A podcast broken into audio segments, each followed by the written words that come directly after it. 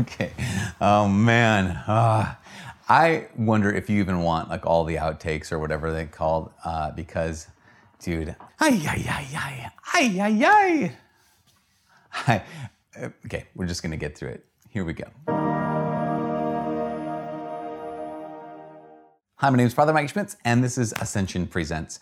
Um, so, I recently got an email from a young man who came to me with a problem, and the problem was he really likes permanence. He dislikes change. And he was saying specifically, he doesn't like when relationships change. He would, would like relationships to be permanent, like with his family. And he said, in particular, with this young woman that I would love to get married to, I don't like the idea that, like, you know, um, the relationship could end, or even if in death, you know, there's no marriage in heaven. So would our relationship end even there? I'm like, you're getting way ahead of yourself, dude. But be that as it may, actually, I was really, I, I, warned him. I said in my response, I was, I said, I'm feeling kind of snarky right now. And so my initial response to your email is going to sound really kind of snarky right now because my initial response was, yeah, you have a tough time dealing with change. You need to get over that stuff because life is change. And I clarified that I really care about you and that I, here's what I mean. But that's the truth, right? Life is change. Think about, about this even biologically. To be alive means you're growing. If you stop growing, you begin decaying. To grow is to change. If I have a really tough time with change, then I'm going to need to come face to face with that and I'm gonna need to change my perspective. So many of us, right? We, we, we're prevention oriented. You, you might not be that person. You might not. You might be promotion oriented. But a lot of us are prevention oriented, and they've done a bunch of studies on this kind of thing where um, people would rather uh, not lose the hundred dollars they were given than risk something to get the $150. I'd rather like just, I just want to hold on what I got.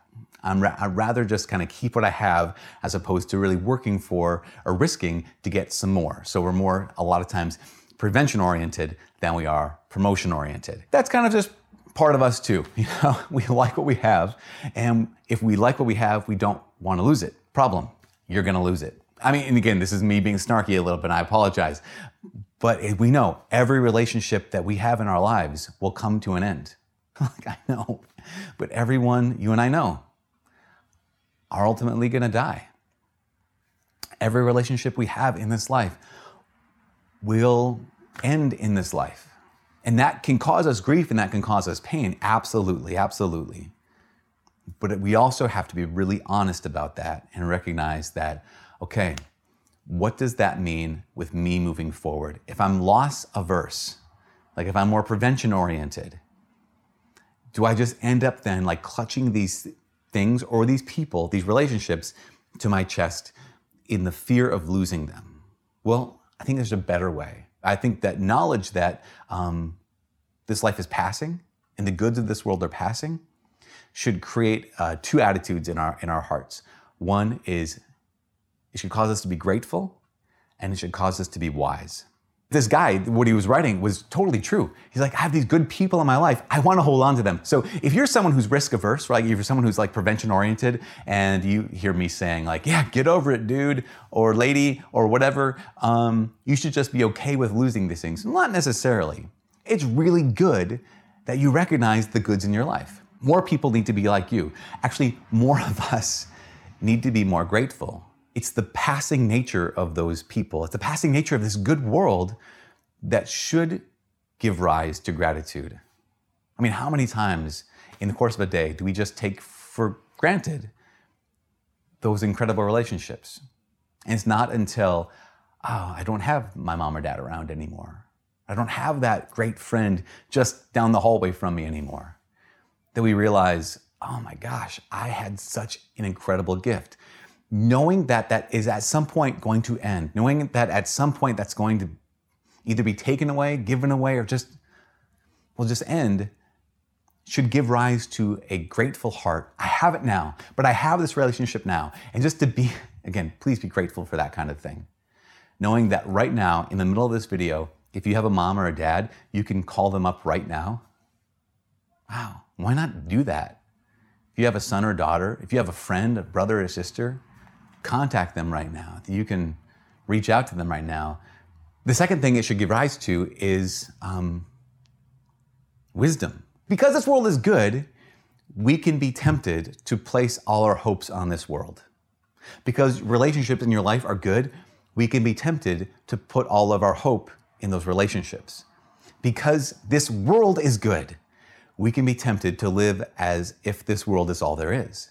But to know that it's all going to end should make us wise. It should make us not only value what we have when we have it, gratitude and whatnot, but it should also remind us that I can't put all my hope in this world. I have to find if I'm gonna if there's gonna be meaning in anything, it's gonna be in what's permanent. In fact, the church even even mentions this in a couple different prayers. It says, Lord, help us to use the goods of this passing world so as to live forever for the things that endure, that eternally endure, that live forever, that, that exist forever. So God, these gifts you've given me, the relationships you've given me, Thank you so much. Help me to enter into them in such a way that I take hold of what eternally endures. That's wisdom. Enter into or use the goods of this world for the goods that will never end. That'd be a re- that'd be a life really, really, really, really well spent. Now, here's a little bonus, little bonus section. People say, okay, you mentioned the guy who doesn't want his relationship with his girlfriend, hopefully future wife, to end in heaven. So does that end in heaven? Well, Here's a little kind of sidebar about this. Um, so Jesus says that in heaven there is no marriage or giving in marriage. There's a truck that's driving by. So we're just gonna let the truck drive by. Hey, Mr. Truck. Now it's quiet. So Jesus in the gospel says that in heaven there's no marriage or giving in marriage. So that means, why would he say that? Well, because marriage is a vocation that's meant to lead you to heaven. It's a, it's a, it's a, a vehicle to get to heaven. It is a signpost that points out the way to heaven. So when you're there, you don't need the vehicle to get you there because you're already there. When you're there, you don't need the signpost that points you there because you're already there. Does that mean, however, that here's Jack and Jill, and they're like, yeah, we lived uh, as a husband and wife for our lives, and now we're both in heaven, and we just right pass each other like they're strangers on the on the golden street, streets of gold kind of a thing. Like, no, that probably does not mean that. It just means they probably have a significant and very special relationship. In fact, especially if they helped each other get to heaven, that's kind of, I imagine that's a big deal. And that relationship is going to be pretty special for eternity. It just wouldn't be marriage. Now, that might still bum you out, but I don't know what to tell you because Jesus said in heaven there's no marriage or giving in marriage. So there you go. Anyways, for all of us here at Ascension Presents, my name is Father Mike. God bless. Hey, oh gosh. Sorry, like, subscribe, uh, comment below.